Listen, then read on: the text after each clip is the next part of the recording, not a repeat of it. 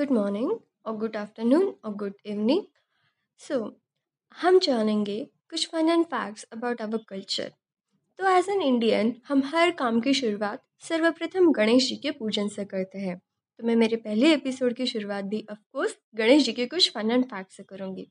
गणेश जी मतलब हमारे पहले सामने आते हैं, उनका वो हाथी वाला सिर अब क्या ये पॉसिबल है? ये स्टोरीज़ तो हमने बहुत सुनी है, गणेश लीला, बाल गणेश जैसे मूवी सीरियल्स के थ्रू हम सब लोग जानते हैं कि क्या हुआ था एंड ऑल तो क्या ये पॉसिबल है कि एक इंसान का जो सिर है वो हाथी का हो?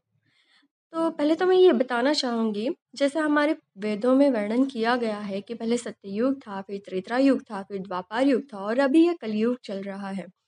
तो अगर हम देखेंगे कि कुछ एविडेंसेस है जो हम आने वाले एपिसोड्स में बता देंगे आपको तो सत्ययुग के जो लोग थे वो सच में बहुत इंटेलिजेंट थे। जैसे कि हमने अभी अभी जाना है कि सूर्य और पृथ्वी के बीच का अंतर क्या है, पर तुलसीदास जी ने हनुमान चालीसा में युग सहस्त्र योजन पर भानु कह के पहले से ही वो अंतर बता दिया है। अब हम जानते हैं कि जो भी चीज़ें सारी एटम्स और मॉलिक्यूल्स से बनी है एटम सबसे सब सब कुछ एटम से बना हुआ है। पर हमारे मारुति स्तोत्र जो है, भीमरूपी, उसमें ये पहले से ही बता दिया है कि अणुपासुनी ब्रह्मांडा एबढ़ा हो तसे मतलब ये जो पूरा ब्रह्मांड है, वो अणु अणु यानी कि एटम से बनता है। तो चलिए जानते हैं कि क्या ये सिर का जो है, वो क्या है? तो अगर आप सर्च कीजिए तो आपको ये पता चल जाएगा कि जैसे हेयर ट्रांसप्लांट होता है, वैसे भी हेयर ट्रांसप्लांट पॉसिबल है। और आप अगर हेयर ट्रांसप्लांट के बारे में जानेंगे तो आपको ये कुछ ऐसे मिलेगा कि the hair transplant is an experimental surgical operation involving the grafting of one organism से into the body of another. In many experiments, the recipient's head was not remove but in others it has been. Experimentation in animals began in early nine hundred as of two thousand twenty, no lasting success has been achieved.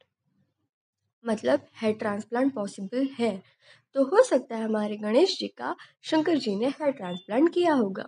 So it's possible and it's not just mythological fact so the second thing is कि गणेश जी, शंकर जी के बेटे हैं, ये शंकर जी को ही पता नहीं था।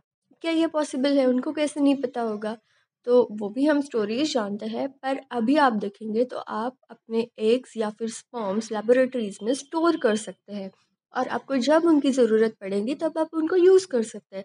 जैसे कि आप, आज अगर आप ट्वेंटी फाइव ईयर्स के हैं, आपने आपके एग्स या फिर स्पॉम्स लेबोरेटरीज में स्टोर किए होंगे और फिर due to any career issues और फाइनेंशियल इश्यूज़ आपको अभी बेबी नहीं चाहिए तो आप आगे जाके आपके सिक्सटीज़ में भी आप अपने को बेबी ले सकते हो।